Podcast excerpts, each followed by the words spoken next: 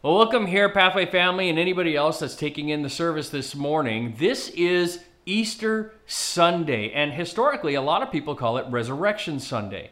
And that's a very, very key understanding of what this day really is all about the resurrection. Now, for this morning, I want to focus our attention on a key individual during that time. It was an individual who, well, historically, hasn't been treated very well, and certainly even in their day, they were considered to be something along the lines of subhuman. Her name is Mary Magdalene. Now, if you have your Bibles with you, I want to encourage you to turn with me to John chapter 20. I'm going to be reading verses 1 and 2, but our study this morning is going to be going from verse 1 to 18. So, John chapter 20, verses 1 and 2 is where I'll be reading. And if you don't know where the book of John is, in the beginning of your Bible, there is a table of contents. People worked really hard to put it there. Don't be ashamed to use it. And lastly, one of the ways we like to show respect for God's word here at Pathways, we do like to stand for the reading of his word. So would you please stand with me as we read John chapter 20, verses 1 and 2. Here's what it says Early on that first day of the week, while it was still dark, Mary Magdalene went to the tomb and saw that the stone had been removed from the entrance. So she came running to Simon Peter and the other disciple, the one whom Jesus loved, and said, They have taken the Lord out of the tomb. We don't know where they have put him. Let's pray. Lord God, I thank you so much for this morning. I thank you that you are God and we are not, and that in you we find everything we need for everlasting joy. And as we're studying this morning, looking at your resurrection and what it means for us in this life, I ask, Jesus, that you would help us to have eyes that see, ears that hear, and hearts that are open to you this morning. Amen. Well, I already mentioned to you, we're going to be talking about Mary Magdalene this morning. And, uh, and what we find in this particular story is that Mary Magdalene is this woman who's deeply, deeply committed to Jesus. And she is standing outside the tomb crying. You see, Mary had been one of Jesus' closest followers. Uh, Jesus had, you, we need to know this, Jesus had more followers than just the 12 that we're often so focused on. There were a number of women who were part of his ministry as well, part of his inner circle. And these women, their lives had been miraculously changed by Jesus, by an encounter with Jesus. In Luke chapter 8, we're told that Jesus traveled uh, about from one town and village to another, proclaiming the good news of the kingdom of God these disciples were with him along with some women who had been cured of evil spirits and diseases. Mary, called Magdalene, from whom seven demons had come out, was with Jesus. And it says that these women were helping to support uh, Jesus and his disciples out of their own means. And so the commitment level that people like Mary Magdalene and these other ladies that they had to Jesus was so significant that whatever funds they had, they were uh, using to be able to support the ministry that Jesus was about doing. And more than likely, Mary Magdalene was probably the same Mary whose brother Lazarus had died, and Jesus had raised Lazarus from the dead. She had a sister named Martha. You may and or may not know a story uh, regarding Mary and Martha. There's a story where Jesus was visiting them, and, uh, and Mary sat at Jesus' feet listening to his message. And Martha was getting everything ready for a meal. Now, there's a lot of people who look at this story and they say, you know what? If Martha hadn't been getting ready for their meal, nobody going to eat anything. And Jesus, in response to her, wasn't saying that what she did was evil or anything else like that, but she was doing something good and he just wanted her to do something great. And that great thing was to be spending time with him. Another time, Jesus was reclining at Mary and Martha's home. It was about six days before Jesus' crucifixion. This was in Bethany. Lazarus, the one whom Jesus raised from the dead, was there. And we are actually told in this story that the religious leaders wanted to kill Jesus and Lazarus because so many people were beginning to believe in Jesus because of the miracle of Lazarus being raised from the dead, the resurrection of Lazarus. Well, in this particular story, you find that, that Mary took about a pint of expensive perfume and she poured it on Jesus' feet and she wiped it with her hair. Mary Magdalene uh, very well could have been uh, a significant confidant for Jesus. We know that she was there regularly. She was certainly an incredibly loyal disciple, a very committed disciple. And on Easter morning, she is the first person to visit the tomb. She's the one who ran and told Simon Peter and John that Jesus' body was missing. After having checked it out for themselves, Peter and John returned to the place that they were staying, the place where they were hiding, but not Mary. Mary stood outside near the tomb crying. You know, if the authors of the Gospels had wanted to tell some fibs in order to make their case of Jesus' resurrection more believable to the readers, they would not have told us that the first person to see the resurrected Christ was a woman. And the reason for that was that the witness or the testimony of a woman wasn't even considered credible in those days. Women weren't even allowed to testify in court. And there was this running theological debate at the time as to whether or not women even had souls. It was a man's world. Women were property, and they were here to serve men. That's it. And it was even considered a waste of time by most to even engage women in conversation. They had no rights and they were considered ignorant and unreliable. But there you have it. Like, I want us to understand this. This is critical. Somebody who was considered subhuman. I mean, questioning whether or not they even had a soul.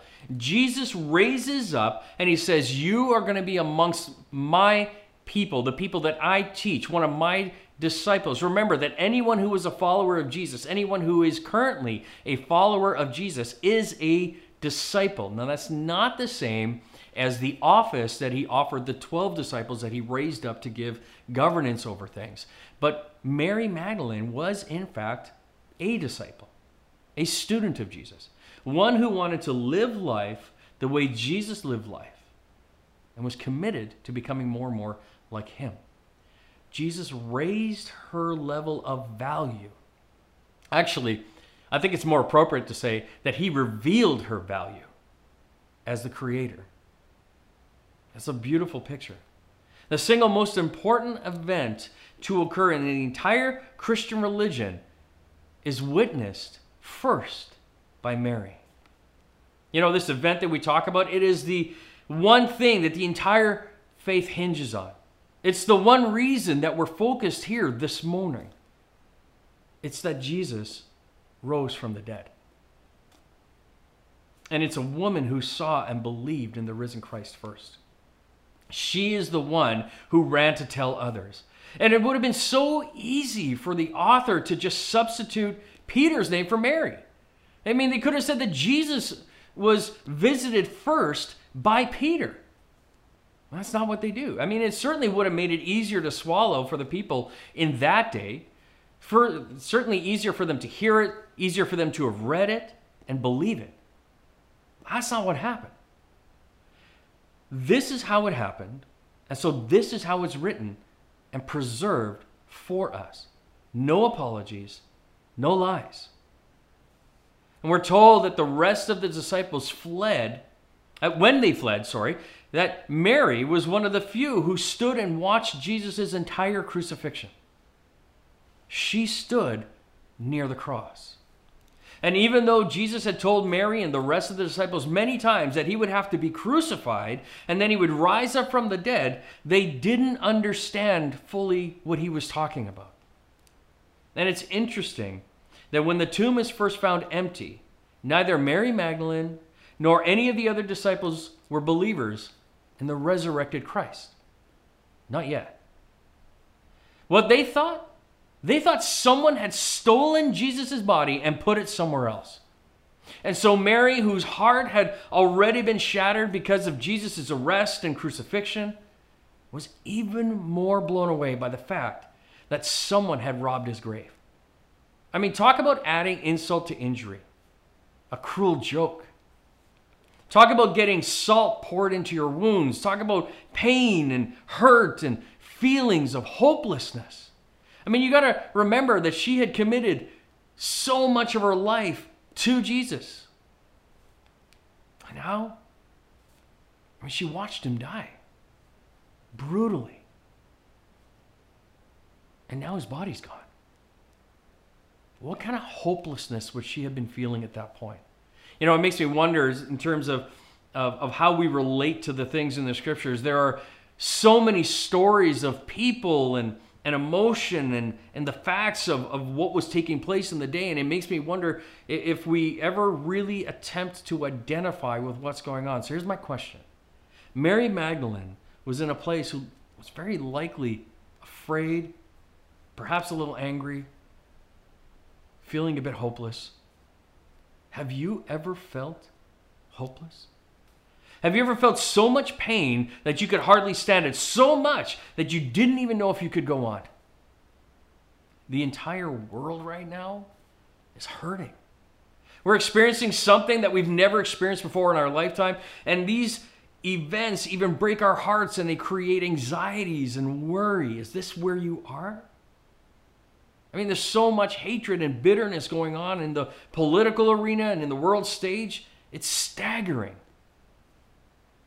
And we have wars that break out. People are angry. People are afraid. People are crying. There's so much negativity in the world. There are so many anxious, unhappy people. So many of us, even in the midst of all of this, just live life out for ourselves with very little thought for others you know, we, we struggle with things like greed and lust and selfishness, and these things they they rule our hearts in so many ways. And so we hurt ourselves and we end up hurting other people as well in the process, and we miss out on joy and light and love and happiness as a result. Sometimes it seems as if the entire world is standing outside the tomb of their lives crying. And on that Easter morning, Mary Magdalene stood outside near a tomb where they had put Jesus' dead body, and she was crying. All her hope had been dashed. The reason for living had been crucified on the cross. And now she couldn't even expect anyone to come to her aid. She couldn't even come to pay her respects because someone had stolen Jesus' body. or thought so she thought. So let's look a little closer at the story itself. We're told that Mary cried and, and that she bent down to look into the tomb. This is in John chapter 20, verse, looking at verse uh, 11. It says, Now Mary stood outside the tomb crying. As she wept, she bent over to look into the tomb. And when she does, she sees these two angels dressed in white, seated there where the body of Jesus had been. I mean, look, I mean, I'm, I'm not a terribly intelligent guy, but I, I can say that if I were to look into a tomb where I was expecting to see the body of Jesus and I see these two angels dressed in white, I mean, my mind would just be blown. And I can't even imagine what she would have been thinking. But they respond to her right away. So she's looking in to this tomb, and the angels respond to her right away. And the angels ask her, Woman, why are you crying? I mean, it's like they know something that she doesn't, right? Why are you crying? And she replied, They have taken my Lord, and I don't know where they have put him. And then she saw Jesus standing near her, but she didn't recognize him. She thought he was just some gardener and she asked if he had stolen or taken the body. And then we find something awesome that takes place. See, Jesus then, at that point, he calls her by name. Mary, he said. And at the sound of Jesus calling her name, Mary turned and saw the resurrected Christ. And she believed and knew that he was alive. Now, the word for turned here, for turned, is a similar word to the word conversion. And so you could say here that Mary converted. She had a conversion experience from not believing in the resurrection to believing in the resurrection. She turned or was turned from not understanding to a knowing faith. She had come to the tomb that morning to do the well intended business of taking care of Jesus' dead body. It was an utterly hopeless but loving act. And when she saw that the stone had been rolled away from the tomb, there was no God talk going on. Instead, she ran and told Peter, and she says, They, some mysterious, evil minded thieves, had taken the body from the tomb. No mention of God maybe raising him from the dead. And Peter and the other disciple came running, the disciple John. And they saw and they believed, listen, that the body had been taken. And then they left. And so, unturned, unconverted, Mary wept outside the tomb. And when the angels asked Mary why she was crying, she said they must have done something, not that God had done something. And then she turned around and she saw Jesus, but still, with unconverted eyes and an unconverted heart, she did not recognize him. And so she believed in the presence of a gardener, but she did not yet believe in the presence of a risen Christ. And then she heard something that she's probably heard so many different times in her life her name. And it was spoken by the risen Christ in order to bring about faith and hope. She turned her face to him, and then she really turned this, this exciting, amazing event, which is exactly what conversion is. She saw, she believed, and now, you ready? She had to tell others. Her life and the life of the other disciples, including the lives of you and me, will never be the same again because of this event. You see, Jesus' resurrection offers new life. What pains and difficulties are you dealing with this morning? Have you been hurt by the negative social and emotional cues given off by the world around you? Are you crying at the tomb of your life? Do you know about the resurrection but struggle to believe it when you see it? And are you like Mary in the garden, staring at Jesus in the face but not recognizing him? Look, if that's you, any of those things, I want you to know this morning that Jesus is calling out to you. He is calling your name. In her case, he says Mary. In my case, he says Rob. In your case, insert your name. He's calling out to you. He's calling you to see him by loving your neighbor giving a drink to the thirsty, caring for the least of these. He's calling you to see him by praying for your enemies and turning the other cheek. You see, Jesus' resurrection offers new life. The way we were and the way we are are different. We're not perfect, we don't have it all together. But we honor the one who does and who is, and the one who makes us clean. Romans chapter 6, verse 4 says this We were therefore buried with him through baptism into death, in order that, just as Christ was raised from the dead through the glory of the Father, we too may live a new life. That's what the resur- resurrection offers us. Christ's resurrection offers new life. And Jesus is calling you and me to leave behind all the things that this life has for us, all the things that hold us captive so that we can follow him. Romans 6 5 to 6 also says, It says, For if we have been united with him in death like his, we will certainly also be united with him in the resurrection like his. For we know that our old self was crucified with him, so that the body ruled by sin might be done away with that we should no longer be slaves to sin. When we are made new, we have new life in Christ. And we begin to love in ways that we never even knew were possible. We're turned. And, and, and when we turn, look, we, we need to understand that when we turn, all those things from our history, they're they're wiped clean.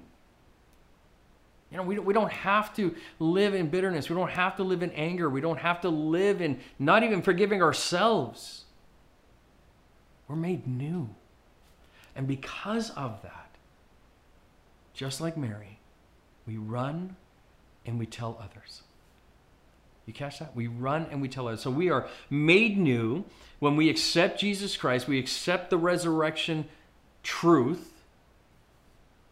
You know, if we confess that Jesus is Lord and believe our hearts that God raised him from the dead, we will be saved. And when we are saved, we are made new. We have this new life in Christ. And when we have that, we have this strong unyielding desire to see other people come to that same level of freedom. And so, like Mary, we run and we tell others. And what we're telling them is that He is alive. And because He's alive, you can live.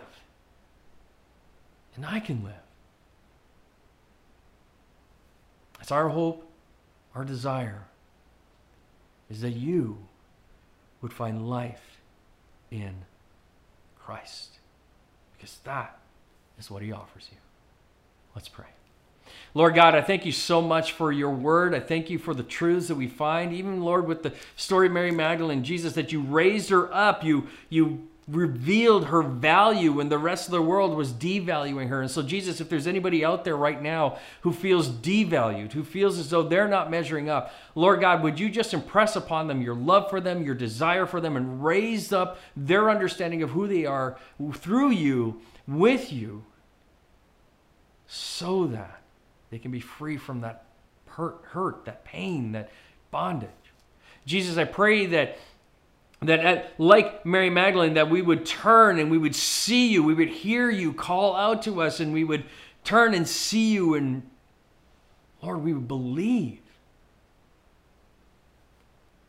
Jesus, that we would confess with our mouths that you are Lord, that we would believe in our hearts that God raised you from the dead so that we may be saved. And then, Jesus, I thank you so much for the marching orders that we are given because, it, like Mary Magdalene, when she turned and saw, she ran to tell others. And so, Jesus, would you help us to be a people that would run to tell others the truth that you are alive? And because you are alive, we can truly live. Amen.